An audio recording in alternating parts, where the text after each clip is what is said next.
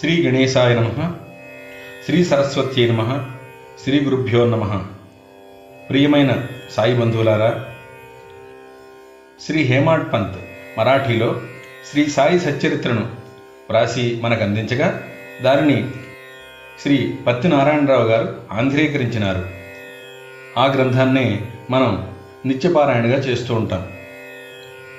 శ్రీ సాయినాథుని కృపతో ఆశీర్వాదంతో సకల దేవీ దేవతానుగ్రహంతో శ్రీ సాయి సచరిత్రము పఠనం చేసి అందించే నా ఈ చిన్న ప్రయత్నాన్ని మీరు ఆదరిస్తారని భావిస్తున్నాను.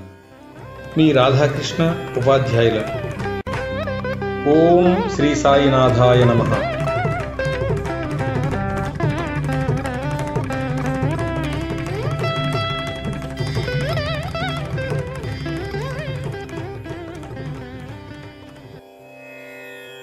శ్రీ సాయి సచ్చరిత్రము మొదటి అధ్యాయము.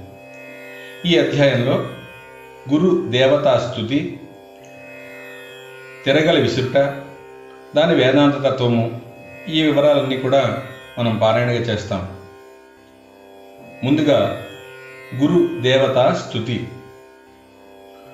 మన పూర్వ సంప్రదాయానుసారం హేమాడ్ పంత్ శ్రీ సాయి సచరిత్ర గ్రంథమును గురు దేవతా స్థుతితో ప్రారంభించుచున్నారు.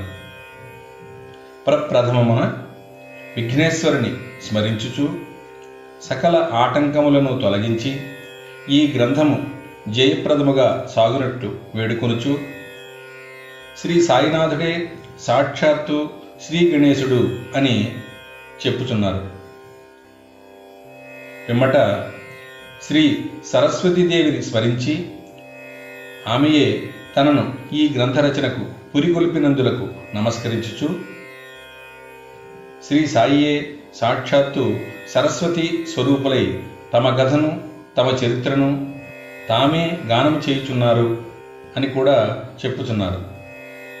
తదుపరి సృష్టి స్థితి లయ కారకులకు బ్రహ్మ విష్ణు మహేశ్వరులను ప్రార్థించి శ్రీ సాయియే త్రిమూర్త్యాత్మక స్వరూపులనియు సమర్థ సద్గురువులనియు. వారు మనలను సంసారము అనే నదిని దాటించగలరనియు చెప్పుచున్నారు. తరువాత తమ గృహదేవతయగు నారాయణ ఆదినాథునకు నమస్కరించి వారు కొంకణ దేశంలో వెలసిరినయు. ఆ భూమి పరశురాముడు సముద్రము నుండి సంపాదించినదనియు చెప్పుచూ వారి వంశ మూలపురుషుని స్తోత్రము చేసినారు. అటు పిమ్మట వారి గోత్ర ఋషియగు భరద్వాజముని స్మరించారు. అంతేకాకుండా యాజ్ఞవల్కుడు భృగుడు పరాశరుడు నారదుడు సనక సనందనాథుడు సనత్కుమారుడు సుకుడు సౌనకుడు విశ్వామిత్రుడు వశిష్ఠుడు వాల్మీకి వాసుదేవుడు జైమిని వైశంపాయనుడు నవయోగీంద్రులు మొదలగు పలువురు మునులను నివృత్తి జ్ఞానదేవు సోపాను ముక్తాబాయి జనార్దనుడు ఏకనాథుడు నామదేవుడు తుకారాం కాన్హ నరహరి తదితర అర్వాచీన అంటే ఆధునిక కాలపు యోగీశ్వరులను కూడా ప్రార్థించిన. తరువాత తన పితామహుడైన సదాశివునకు తండ్రిగారైన రఘునాథునకు కన్న తల్లికి చిన్నతనము నుండి పెంచి పెద్ద చేసిన మేనత్తకు తన జ్యేష్ఠ సోదరునకు నమస్కరించను. అటుపైన పాఠకులకు నమస్కరించిన హేమాడ్ పంత్ తన గ్రంథమును అంటే ఈ శ్రీ సాయి సచ్చరిత్రను ఏకాగ్రచిత్తముతో పారాయణ చేయుడు అని ప్రార్థించను. చివరగా తన గురువు దత్తావతారమును అయిన శ్రీ సాయిబాబాకు నమస్కరించి తాను వారిపై పూర్తిగా ఆధారపడి ఉన్నానని విన్నవించి ఈ ప్రపంచము మిథ్యయనియు బ్రహ్మమే సత్యమనే అనుభవమును తనకు కలిగించు శక్తి వారికే కలదని చెప్పుచు ఈ ప్రపంచంలో ఏ ఏ జీవులందు పరమాత్ముడు నివసించుచున్నాడో వారందరికీ కూడా నమస్కరించి పరాశరుడు వ్యాసుడు శాండిల్యుడు మొదలుగా గలవారలు చెప్పిన భక్తి మార్గములను పొగడి వర్ణించిన పిమ్మట ఈ క్రింది కథను చెప్పుడు ప్రారంభించారు శ్రీ హేమాడ్ పంత్. పంతొమ్మిది వందల పదవ సంవత్సరం తదుపరి ఒకనాటి ఉదయం నేను షిరిడి మసీదులోనున్న శ్రీ సాయిబాబా దర్శనం కొరకు వెళ్ళి తిని అప్పుడు జరిగిన ఈ క్రింది విషయమును గమనించి మిక్కిలి ఆశ్చర్యపడి తిని బాబా ముఖ ప్రక్షాళనము గావించుకుని గోధుమలు విసురుటకు సంసిద్ధుడగుచుండెను. వారు నేలపై గోనిపరచి దానిపై తిరగలి ఉంచారు. చేటలో కొన్ని గోధుమలు పోసుకుని కఫిని అనగా చొక్కా యొక్క చేతులు పైకి మడిచి పిడికిడి చొప్పున గోధుమలు వేస్తూ విసరసాగారు. అది చూచి నాలో నేను ఇలా అనుకున్నాను. ఈ గోధుమ పిండిని బాబా ఏమి చేయను? ఆయన ఎందులకు గోధుమల విసురుచుండెను. వారు భిక్షాటనముచే జీవించువారే. వారికి గోధుమ పిండితో ఏమి నిమిత్తము?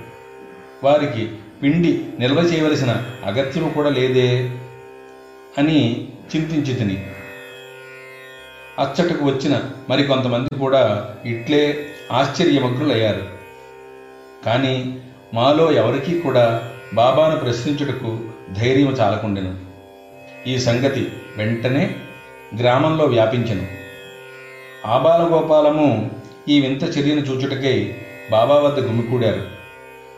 నలుగురు స్త్రీలు ఎలాగో సాహసించి మసీదు మెట్లెక్కి బాబాను ప్రక్కకు జరిపి వారే విసురుడు ప్రారంభించరు.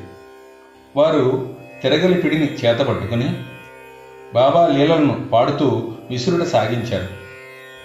ఈ చర్యలను చూచి బాబాకు కోపం వచ్చెను. కానీ వారి ప్రేమకు వారి భక్తికి మిగుల సంతసించి చిరునవ్వు నవ్వారు. విసురునప్పుడు స్త్రీలు తమలో తాము ఇలా అనుకున్నారు. బాబాకు ఇల్లు పిల్లలు లేరు ఆస్తిపాస్తులు లేవు. వారిపై ఆధారపడిన వారు ఆయన పోషించవలసిన వారు ఎవరూ లేరు. వారు భిక్షాటనముచే జీవించువారు. కనుక వారికి రొట్టె చేసుకున్నటకు గోధుమ పిండితో నిమిత్తం లేదు. అట్టి పరిస్థితులలో బాబాకు గోధుమ పిండితో ఏం పని? బాబా మిగుల దయార్ద్ర హృదయుడగుటచే మనకు ఈ పిండిని పంచిపెట్టును కాబోలు. ఈ విధంగా వారి మనమున వేరు వేరు విధముల చింతించుచు పాడుచు విసురుట ముగించి పిండిని నాలుగు భాగాలుగా చేసి ఒక్కొక్కరు ఒక్కొక్క భాగాన్ని తీసుకుని చుండిరి అంతవరకు శాంతముగా గమనించుచున్న బాబా లేచి కోపముతో వారిని తిట్టుచూ ఇట్లనెను. ఓ వనితలారా మీకు పిచ్చి పట్టినదా ఏమి? ఎవరబ్బ సొమ్మనుకుని లూటీ చేయుచుంటిరి? మీ వద్ద నుండి గోధుమలు వాడుకుంటున్నా ఏమి? ఏ కారణము చేత పిండిని గుంపవుటకు యత్నించుచున్నారు? సరే ఇట్లు చేయుడు. పిండిని తీసుకుని పోయి గ్రామపు సరిహద్దులపై చల్లుడు. అది విని ఆ వనితలు ఆశ్చర్యమగ్నులయ్యారు సిగ్గుపడ్డారు. గుసగుసలాడుకుంటూ ఊరు సరిహద్దు వద్దకు పోయి బాబా అజ్ఞానుసారము ఆ పిండిని చల్లారు. నేను ఇదంతయు చూచి షిరిడీ ప్రజలను బాబా చర్యను గురించి ప్రశ్నించాను.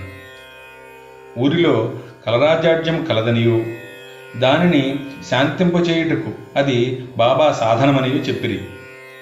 అప్పుడు వారు విసిరినవి గోధుమలు కావనియు.